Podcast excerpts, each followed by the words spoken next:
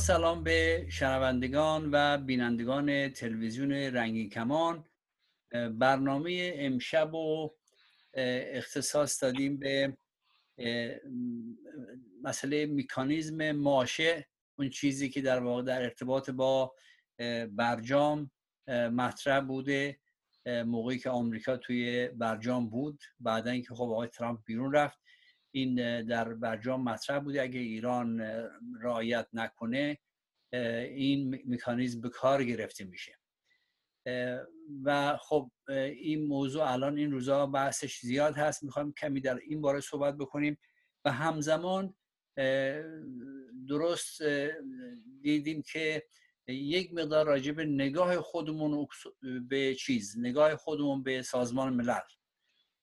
در اینجا صحبت داشته باشیم با توجه به اینکه سازمان ملل طی این مدت همواره نوعی میشه گفتش که درست عمل کرده به وظایف بینالمللی خودشون خودشون خصوصا در قبال ایران درست عمل کردن بخش اول رو من به صورت گفتگو پیش می‌بریم. برنامه رو من و آقای نخل احمدی مهدی نخل احمدی و بعد به صورت دو طرفه گفتگو یعنی گفتگو خواهیم داشت. ولی در قسمت اول من می‌خوام بپرسم که آقای احمدی این مکانیزم ماشه و اصلا موضوع چی هست؟ اینکه آمریکا به شکلی می‌خواد اینو پیش ببره. حتی در چارچوب قانون نیست ولی می‌خواد پیش ببره. بفرمایید. خدمت شما هست من سلام عرض خدمت شما و بینندگان عزیز برنامه شما. خب ما تا قبل از برجام سازمان ملل و برخی از کشورها یک سری پیرو فعالیت های هستی ایران یک سری تحریم هایی رو از طریق شورای امنیت تصویب کردند که مهمترین اون تحریم ها قطنامه بود که در سال 89 قطنامه 1929 بود که در این قطنامه اعلام شده بود که جمهوری اسلامی ایران به دلیل فعالیت های هسته که داره باید در حوزه های تسلیحاتی حوزه های مالی و اتمی و همچنین موشکی مورد تحریم قرار بگیره. یک سری خب حال زیر مجموعه های هم داشت در 39 بند این قطنامه تصویب شد.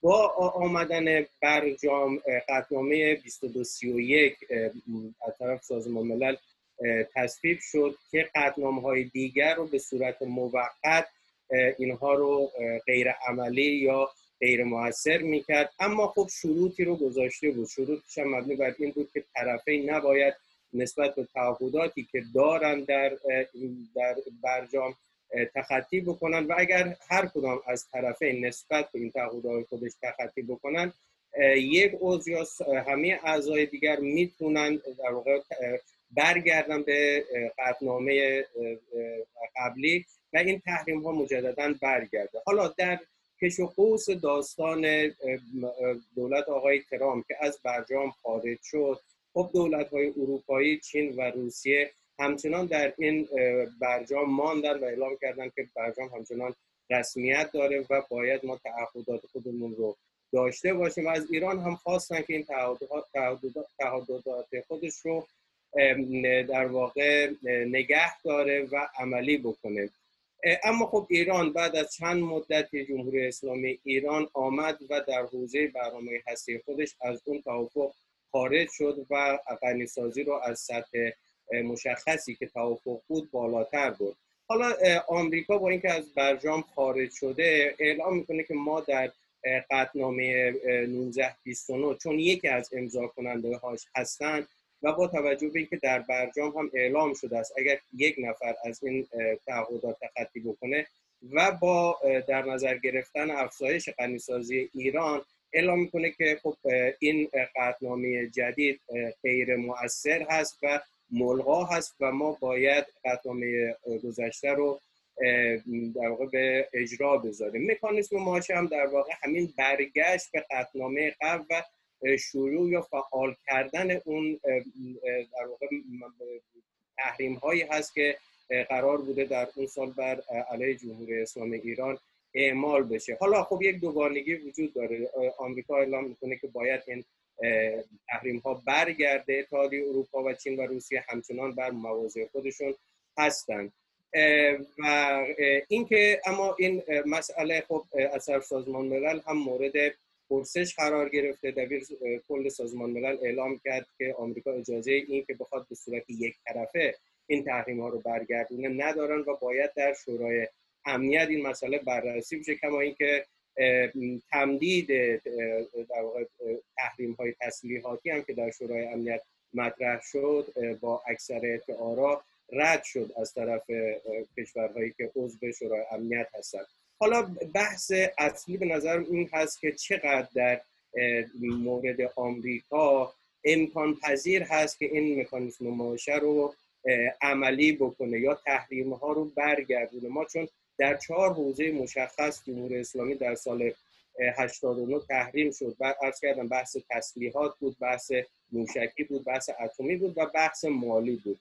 حالا به شکل خلاصه و تفکیکی می‌تونیم راجع به اینها صحبت کنیم که توانایی آمریکا بدون حالا اگر فرض بکنیم بدون همکاری کردن اروپا و چین و روسیه در این موارد چقدر هست چون جمهوری اسلامی اعلام کرده یا ادعا کرده که آمریکا امکان و توانایی اعمال این تحریم ها رو نداره. اما در عمل اگر ما یک نگاه مختصری بکنیم می‌بینیم متاسفانه یا خوشبختانه آمریکا ابزارهایی که بخواد این تحریم ها رو اعمال بکنه و با مخالفت جدی هم روبرو نشه و تقریبا این تحریم ها هم اثرگذاری کاملی داشته باشن رو داره. حالا اگر صلاح بدونی در ادامه برنامه می‌دونید بله. بیشتر صحبت بکنیم.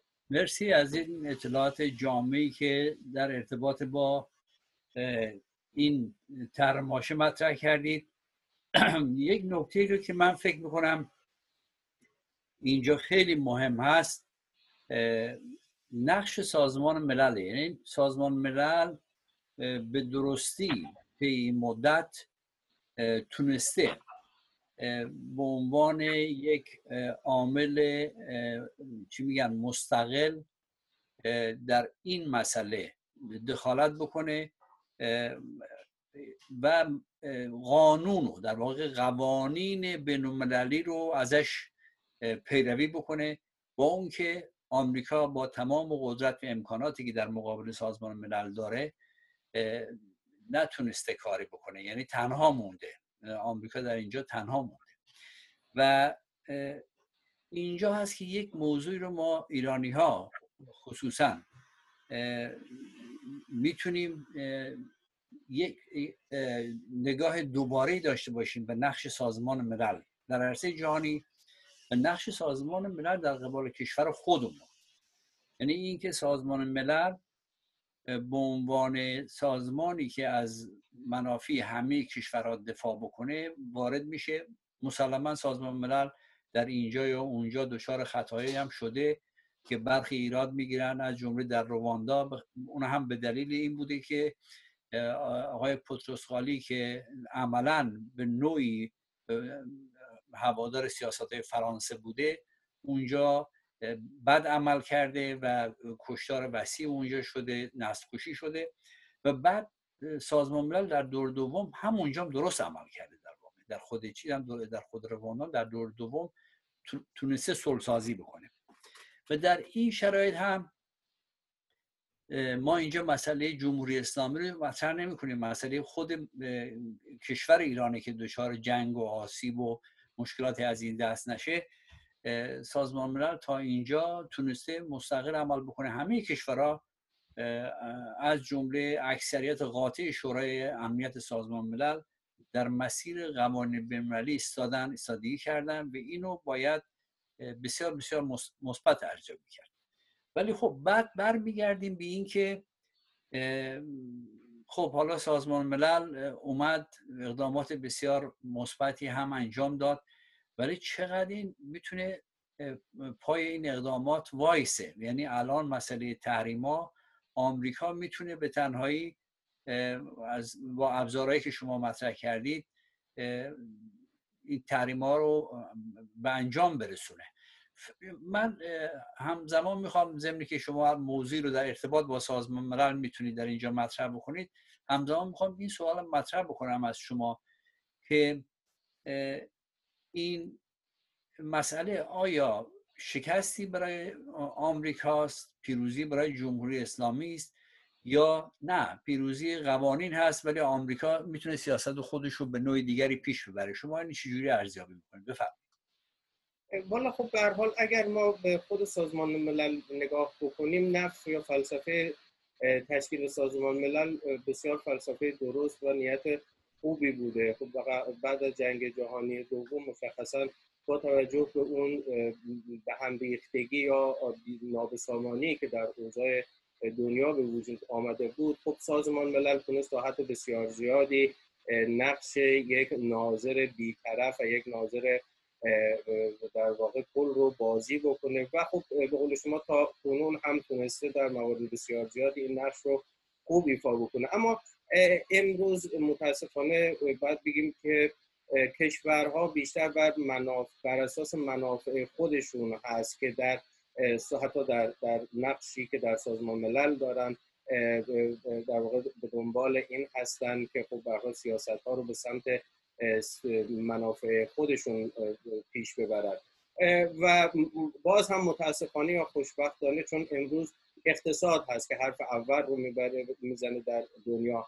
و کسانی که خب به حال در حوزه اقتصادی توانایی و امکان بیشتری برای تاثیرگذاری دارد این کشورها هستند که می‌تونن به شکلی سیاست های کلی نهادهای بین المللی رو تعیین بکنن. کما که ما می‌بینیم مثلا فرض کنیم در بحث کرونا سازمان بهداشت جهانی که یکی از زیر مجموعه های سازمان ملل هست می‌بینیم که در میان دو قطبی چین و آمریکا مورد اتهام قرار می‌گیره. دو قطب اقتصادی که امروز در دنیا شکل گرفتن و نهایتا هر کدوم اونها هم به دنبال این هستن که سیاست های کلی این نهاد بین المللی رو به سمت منافع خودشون تغییر بدن. در کلیات سازمان ملل هم به همین شکل هست. ما دو نهاد نسبتا مؤثر در سازمان ملل الان هستن. بحث شورای حقوق بشر هست و شورای امنیت هستن که اینها حداقل بیشتر در چشم هستند و بیشتر می‌تونن در حال به عنوان دو نهاد بین المللی تأثیر گذار باشند و تذکر بدن یا بخوان سیاست ها رو در یک حوزه بین المللی بررسی و نهایی بکنن. اما خب باز هم در, در خصوص همین دو هیئت یا نهادی هم که خدمت شما عرض کنم حرف حدیث بسیار زیاد هست در مورد شورای امنیت.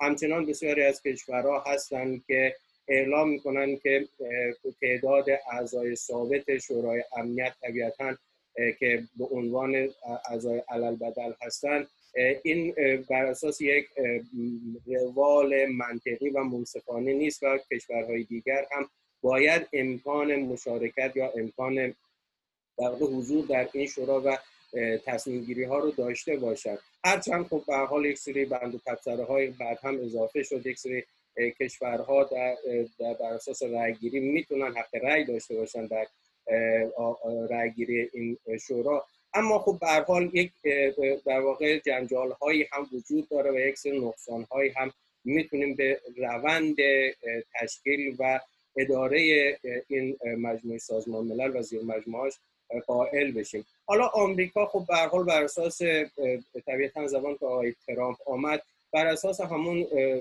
به حال راهکارها و مسیری که برای منافع ملی آمریکا تعریف کرد فارغ از اینکه ما بخوایم این مسیر رو درست بدونیم یا نه خب به دنبال تاثیرگذاری یا به دنبال این بود که بخواد خب طبیعتا این نهادها رو در زیر مجموعه سیاست خارجی خودش جمع بکنه. خروج آمریکا از معاهده های محیط زیستی خروج آمریکا از سازمان بهداشت جهانی و تعهداتی که نسبت بهش داشت و همچنین خب عملکردش در بحث برجام و خروج از برجام مسئله است که در یک نگاه کلی و در یک نگاه ضابط من و قانونی بین المللی اینها محکوم هست و فکر نمی کنم حتی خود آمریکا هم در نهان خودش نسبت به این مسئله اعتراضی داشته باشه. هرچند خب همیشه به بند و تبصره های قائل هست و از این بند و ها برای توجیه این مسائل استفاده می‌کنه. اما باید نگاه بکنیم که آیا فقط آمریکا هست که داره در به صورت ابزاری از سازمان ملل استفاده می‌کنه یا نه؟ به نظر من نه. متاسفانه امروز کشورها به شکل واضحی حالا شاید در در سیاست نهان خودشون به دنبال این هستن که این این در واقع قوانین و این نظارت کلی سازمان ملل رو دور بزنن و خب طبیعتا راهکارها و مسیر خودشون رو برن. مشخصا ما در مورد جمهوری اسلامی ایران اگر بگیم شورای حقوق بشر سازمان ملل خب در طول سالهای گذشته بارها و بارها تذکر داده از جمهوری اسلامی. در یک مورد مشخص بارها از جمهوری, اسلامی خواسته که بذارن گزارشگر ویژه سازمان ملل به ایران به شورای حقوق بشر به ایران سفر بکنه و از نزدیک با واقع نقض حقوق بشر و نقض آزادی های بیان و آزادی های شهروندی در ایران در واقع روبرو بشه با کسانی که مورد نقض حقوق بشر قرار گرفتن بتونه صحبت بکنه.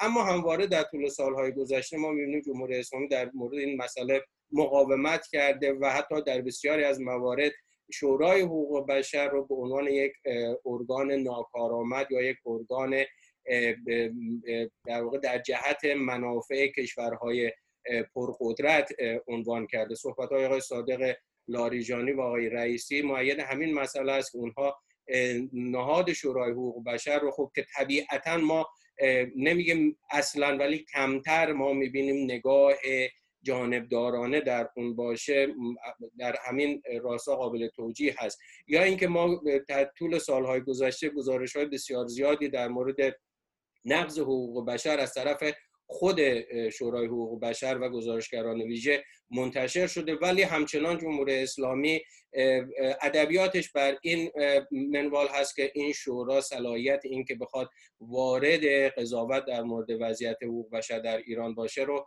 نداره. اما همین جمهوری اسلامی میاد در حوزه مثلا شورای امنیت میاد یک نگاه دوگانه داره. زمان که شورای امنیت ایران رو متهم به یک سری فعالیت های خارج از ضابطه هسته ای می‌کنه. شورای امنیت رو در یک نهاد جانبدارانه و رأی اون رو جانبدارانه می‌دونه. آقای احمدی نژاد میاد و قطنامه ها رو کاغذ پاره مینامه و اونها رو بی اثر می‌دونه. اما در شرایط کنونی که خب به حال اجماعی در مقابل آمریکا در در بحث برجام پیش آمده خب ما می‌بینیم بارها و بارها در رسانه های جمهوری اسلامی از شورای امنیت به عنوان یک ناظر بیطرف یاد میشه. به خاطر همین هم میگیم ما به حال به شکلی امروز بسیاری از تصمیمات و فعالیت هایی که شورای امنیت و زیر سازمان ملل و زیر مجموعه اون در حال انجام دادن هستند بر اساس منافع کشورها. حالا این منافع الزاما ممکنه منافع ملی نباشه در مورد جمهوری اسلامی منافع نظام هست و منافع ملی نیست. اما خب بسیاری وقتا ما می‌بینیم روایت ها و تفسیرها از عملکرد سازمان ملل و نهادهای زیر مجموعش روایت های متناقضی هست. بله آقای نخل احمدی موضوع سازمان ملل و برداشت های کشورهای مختلف از اینکه چگونه منافعشون رو پیش ببرن و اینکه سازمان ملل در مجموع این پنج کشوری که حق وتو دارن و بیشتر از همه در واقع نقش منفی بازی می‌کنن. خب این یک امر روشن هست و پوشیده نیست بر همه ما و بر همه جانیان. ولی همزمان یک مسئله هم هست و اون این که سازمان ملل اتفاقا برای کشورهای کوچیک و کشورهایی که ضعیفترن از لحاظ اقتصادی از لحاظ موقعیت های ژئوپلیتیکی برای اینها خیلی بهتره.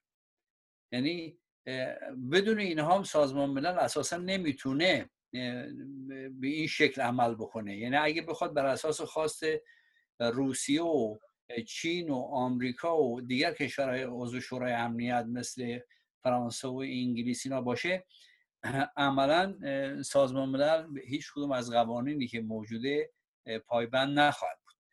ولی یک مسئله هست که من یه موردی یک سه سالی یک کورشی بود که خودم تدریس می‌کردم راجع به اینکه اساسا سازمان ملل طی این از روزی که تشکیل شده تا الان یک فضایی تو جهان ایجاد شده که ما با کمترین جنگ ها در تاریخ بشر روبرو هستیم.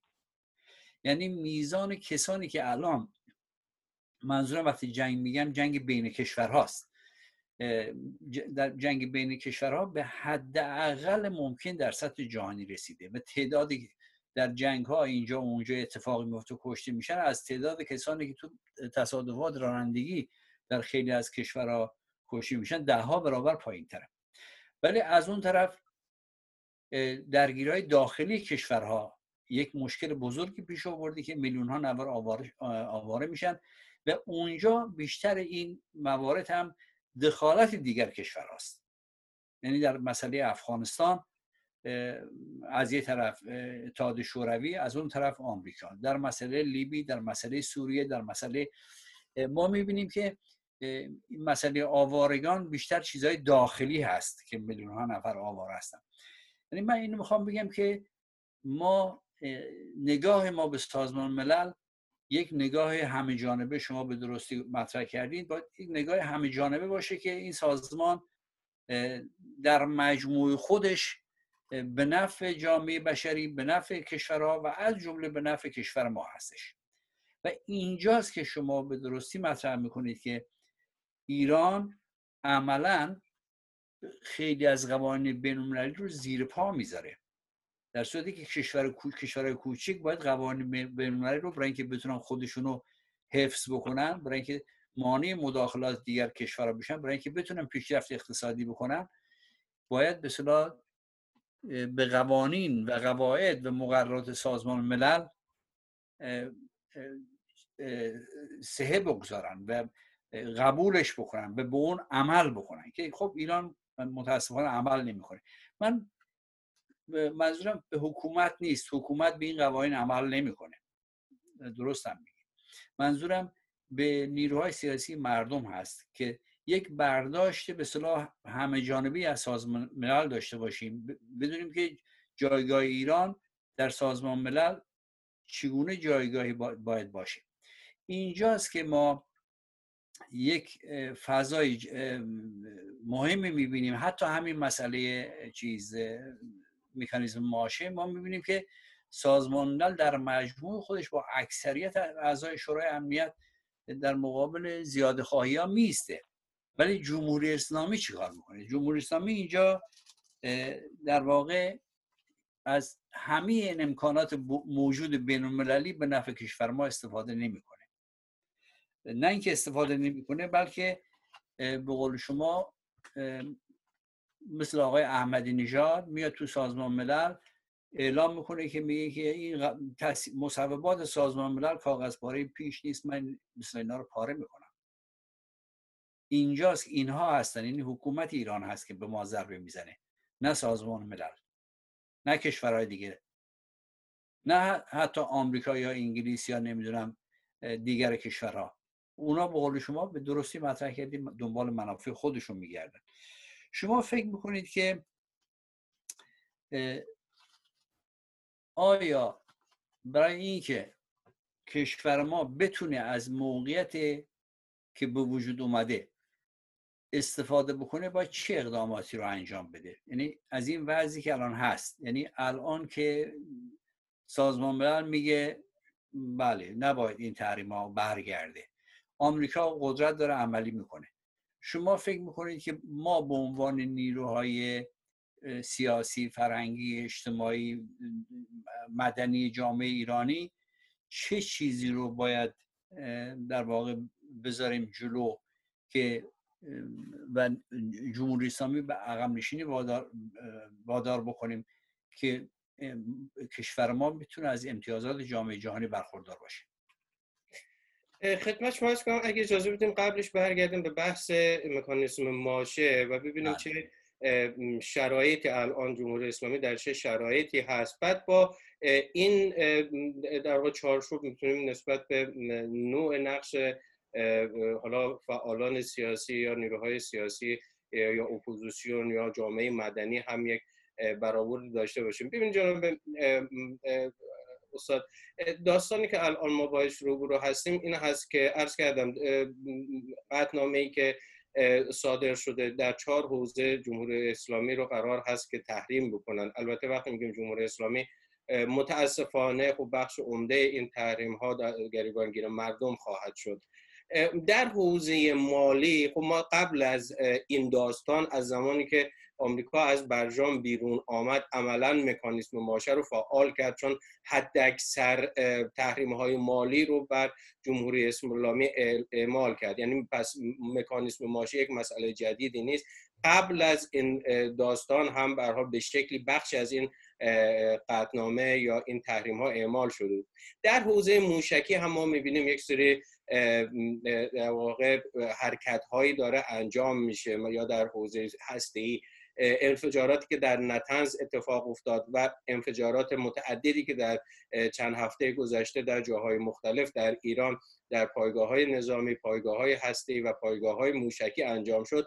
نشان دهنده این هست که خب آمریکا و شاید کشورهای مثل اسرائیل از پیش از این یک روند و یک مسیری رو برای مقابله کردن با این فعالیت های جمهوری اسلامی آغاز کردن. تنها چیزی که الان مورد مجادله هست بحث تحریم های تسلیحاتی هست. یعنی قسمتی که خب جمهوری اسلامی ادعا می‌کنه باید الان دستش باز باشه و بتونه تحریم در واقع خرید و فروش اسلحه براش آزاد بشه. اما آمریکا اعلام کرده است که نه و این مسئله امکان پذیر نیست. حالا در هرچند در در شورای امنیت هم اتحادیه اروپا رأی منفی داد به قطنامه آمریکا اما بارها و بارها از طرف سران خود اتحادیه اروپا و سخنگوی پارلمان اروپا اعلام شد که جمهوری اسلامی اجازه در واقع خرید و فروش یا در واقع معاملات تسلیحاتی نداره و اتحادیه اروپا با این مسئله مخالف هست. و باید تحریم ادامه پیدا بکنه. حالا اینکه اینها در در سازمان ملل یک موضعی می‌گیرن و در باز نگاه شخصی یا در محافل شخصی موضع دیگیر می‌گیرن همین نقطه عطفی هست که آمریکا روش حساب کرده و بر اساس همین مسئله همین چرخش ها یا همین حراس هایی که کشورها دارن میاد و برنامه فعال کردن مکانیسم مکانیسم ماشه رو پیش می‌بره. ما, ما الان به شکل مشخص اگه درباره بحث تسلیحاتی ایران بخوایم نگاه کنیم ایران دو خواسته داره اینکه بتونه سلاح بفروشه یا اینکه بتونه سلاح بخره. در این دو مورد در مورد اولش که یا فروش سلاح خب تکنولوژی سلاح سازی ایران اونقدر تکنولوژی چشمگیری نیست که ما بخوایم بیم تحریم ها باعث میشه که از فروش سلاح جمهوری اسلامی کم بشه. خریداران یا کسانی که سلاح جمهوری اسلامی رو استفاده می‌کنن بیشتر همین گروه های نیابتی هستند که زیر مجموعه خود جمهوری اسلامی هستند و تعداد محدودی از کشورها در آفریقا و اروپای جنوبی هستند که اینها به صورت موردی تا الان گزارش های آمده که از سلاح های جمهوری اسلامی خریداری کردن یا جمهوری اسلامی به دلایل به اونها سلاح داده. پس بحث فروش سلاح از طرف جمهوری اسلامی محل در واقع صحبت آنچنان بالایی نیست چون خب حجم یا در واقع یک مسئله خیلی فراگیری نیست. بحث خرید سلاح هست.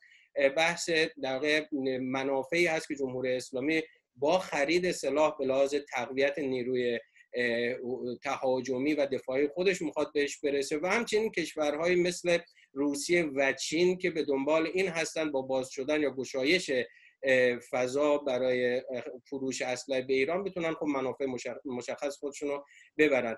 اما در عین حال دو در واقع گیر اصلی وجود داره. آمریکا هرچند نتونست قطنامه در واقع ادامه دادن تحریم تسلیحات ایران رو در سازمان ملل به تصویب برسونه. اما آیا ترامپ اعلام کرد کسانی که با جمهوری اسلامی وارد واقع خرید و فروش اسلحه یا معاملات اسلحه باشن اینها شامل تحریم خواهند شد.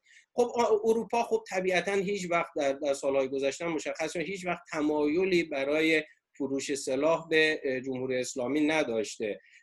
و خب از طرفی هم خب طبیعتا از تحریم های احتمالی آمریکا هم با, با درصد بسیار زیادی حراس داره چون میزان فروش سلاحی که فرض بکن در حالت فرضی بخواد به جمهوری اسلامی بفروشه بسیار بسیار در واقع رقم کمتر و کوچکی است نسبت به معاملات تسلیحاتی که اتحادیه اروپا با آمریکا داره. پس اروپا نمی‌تونه به عنوان یک در واقع صدی در این داستان باشه.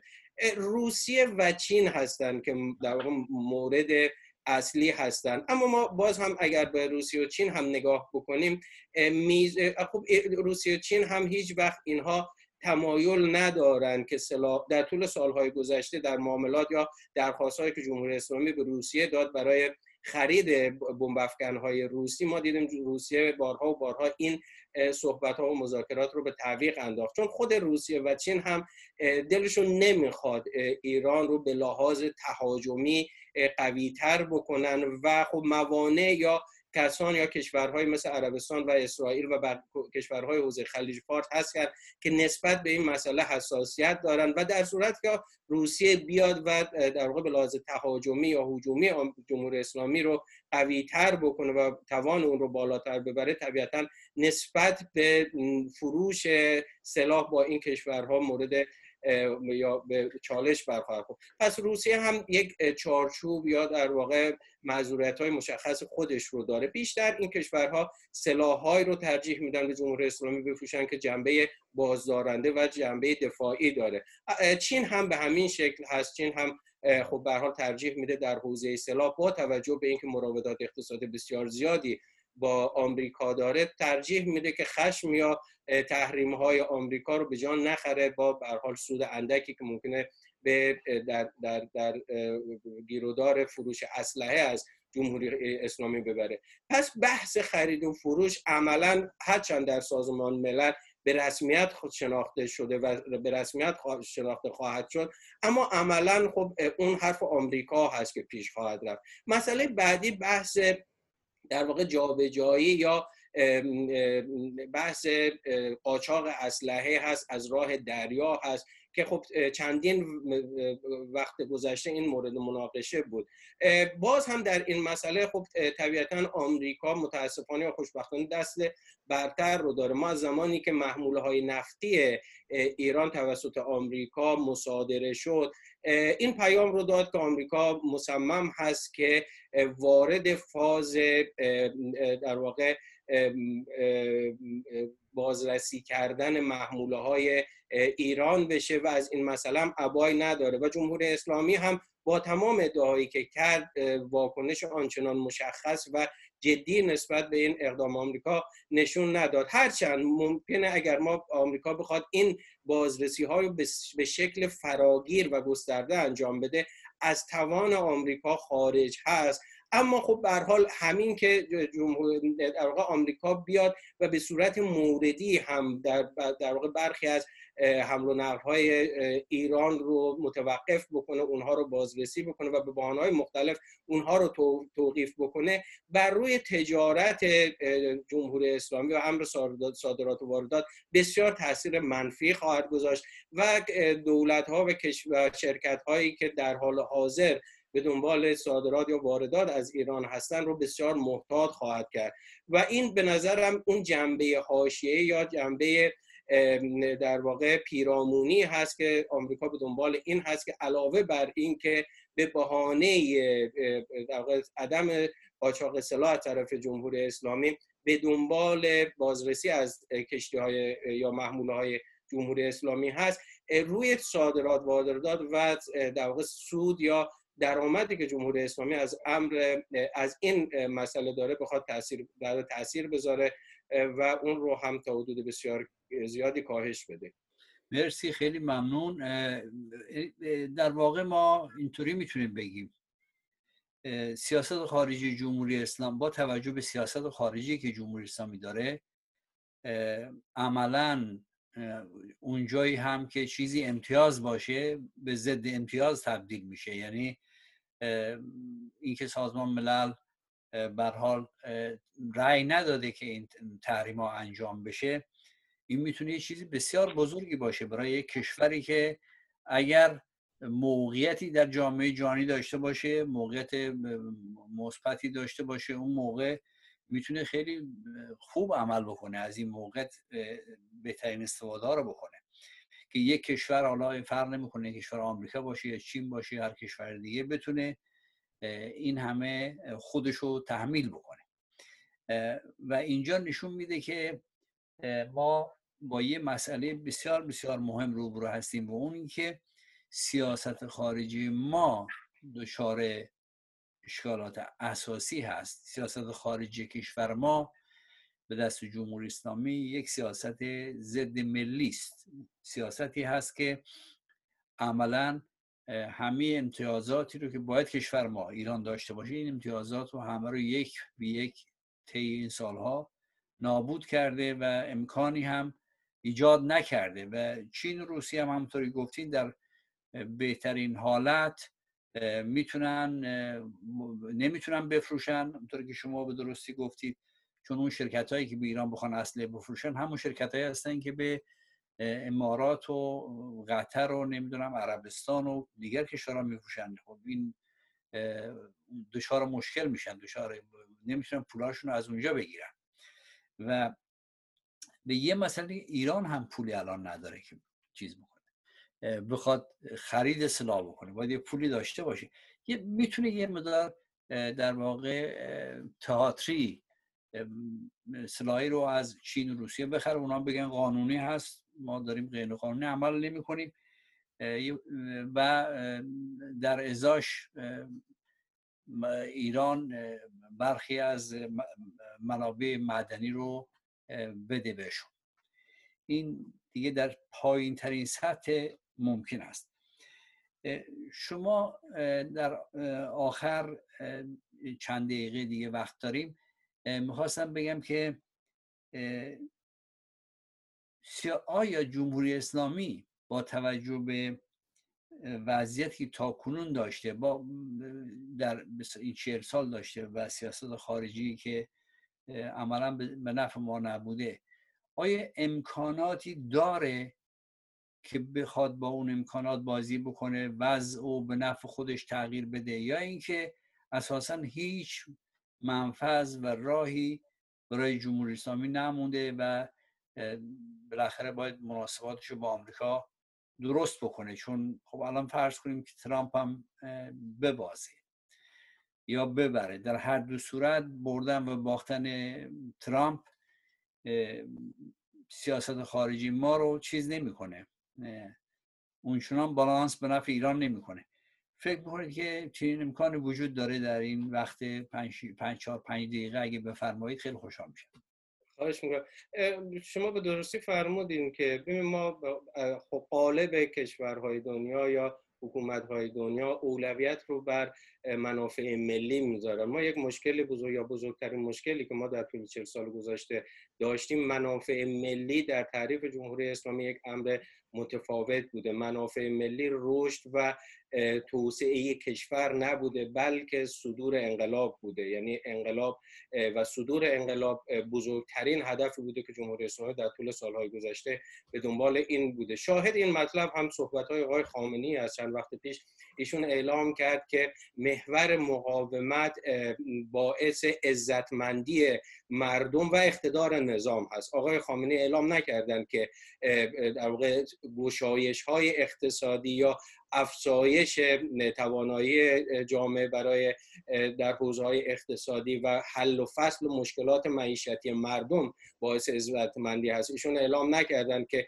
60 درصد از جمعیت کشور که زیر خط فقر هستن. اگر اینها رو ما در واقع کاری بکنیم که اینها بتونن از این شرایط وخیم بیرون بیان این مسئله باعث عزتمندی و اقتدار نظام هست. اصلا تعریف جمهوری اسلامی ایران یا منافعی که برای در واقع خودش تعریف کرده خیلی مشارکتی با منافع ملی یا نقطه اشتراک یا در واقع اشتراک مشخصی با منافع مردم و کشور رو نداره. این رو وقتی من عرض می‌کنم بحث ایدئالی نیست یک بحث آرمانی نیست. ما خب در طول سالهای گذشته این مسئله رو از طرف جمهوری اسلامی ایران دیدیم. رقم های بی سرسام‌آوری رو اینها خرج صدور انقلاب کردن.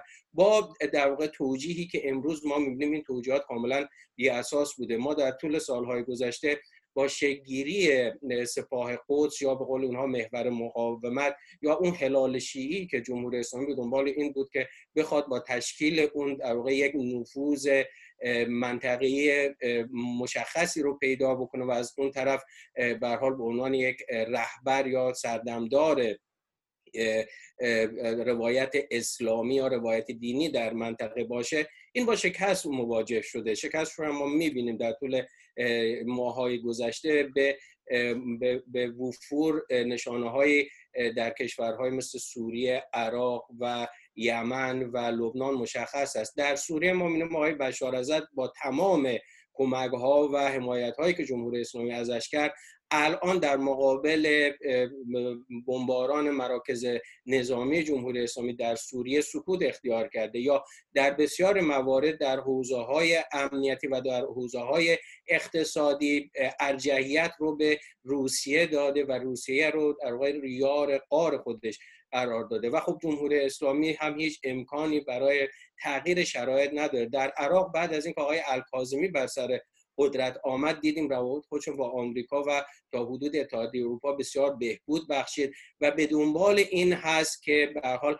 شبه نظامیانی که زیر مجموعه سپاه قدس و جمهوری اسلامی هستند اونها رو در حاشیه قرار بده. حتی بحث هایی هست که باید این شبه نظامیان بیان در ارتش عراق در واقع ادغام بشن. و این به معنای این هست که نفوذ جمهوری اسلامی بر این گروه هایی که تا الان پاشنه آشیل در واقع تاثیرگذاری جمهوری اسلامی در کشور و دولت عراق بوده این نفوذ بسیار کاهش خواهد یافت. در لبنان هم ما میدیم بعد از انفجاری که در چند وقت پیش به وقوع پیوست و در واقع اتهاماتی که به حزب الله لبنان مطرح شد الان شرایط حزب الله لبنان در شرایط خوبی نیست. حزب الله لبنان هم مثل گروه های دیگر بیشتر الان به دنبال این هستن که از یک فروپاشی کامل در لبنان جلوگیری بکنن و به خاطر همین هم هست به خاطر در ماندن و ترد نشدن از جامعه و حوزه سیاست در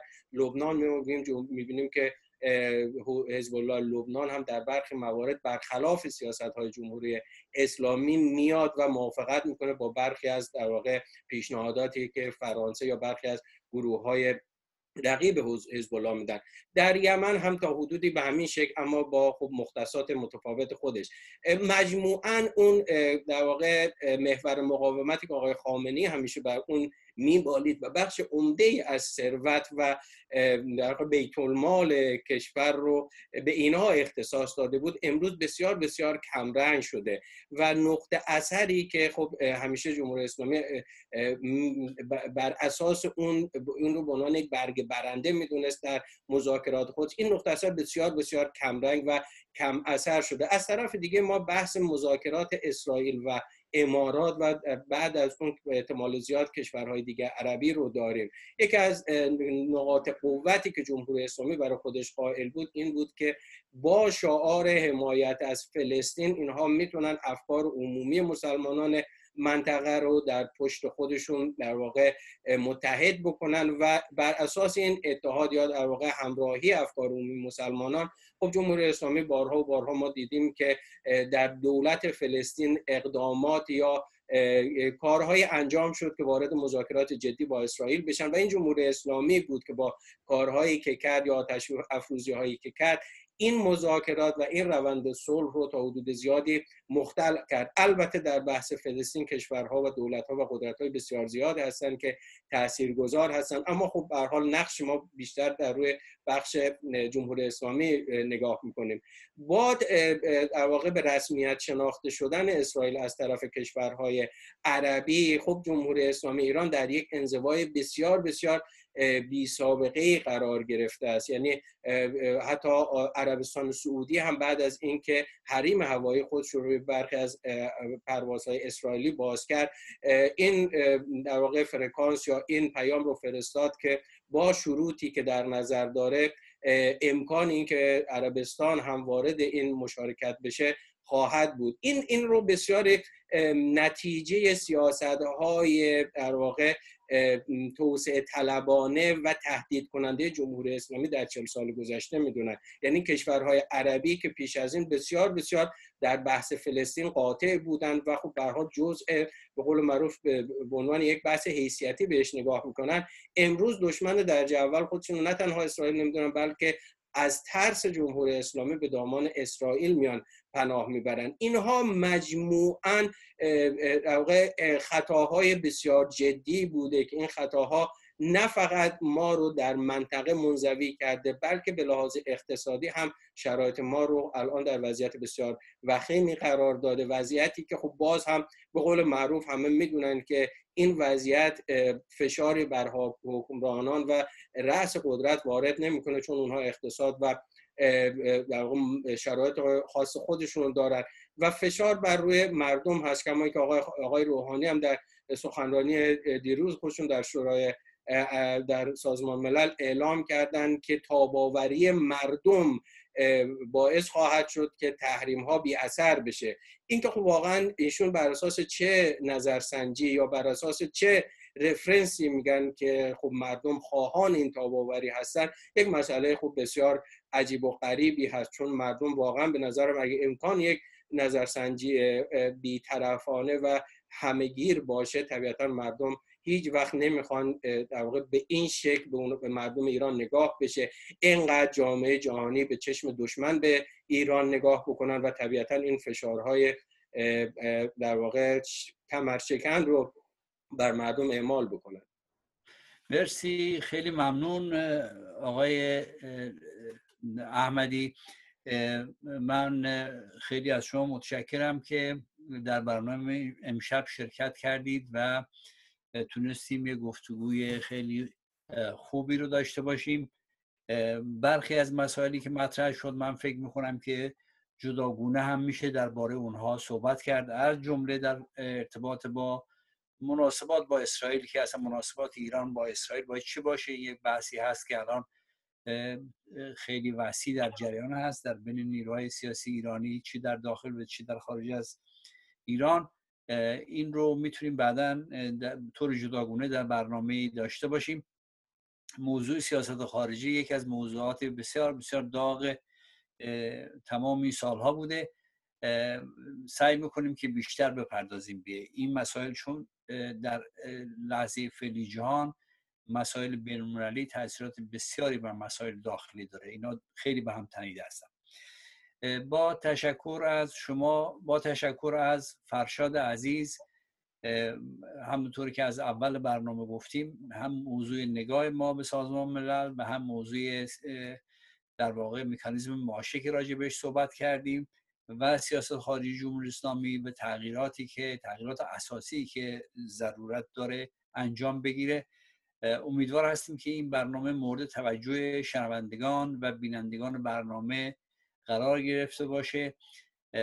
همونطوری که قبلا هم گفتیم این برنامه در هفته چند بار از طریق تلویزیون یور تایم در ایران پخش میشه و امیدوار هستیم همه اون دوستانی که در ایران بینندگانی که ما رو می‌بینن و فکر می‌کنن که این برنامه در خدمت ایران هست ایران و ایرانی هست امیدوار هستیم که تماس های ما بیشتر با اونها برقرار بشه.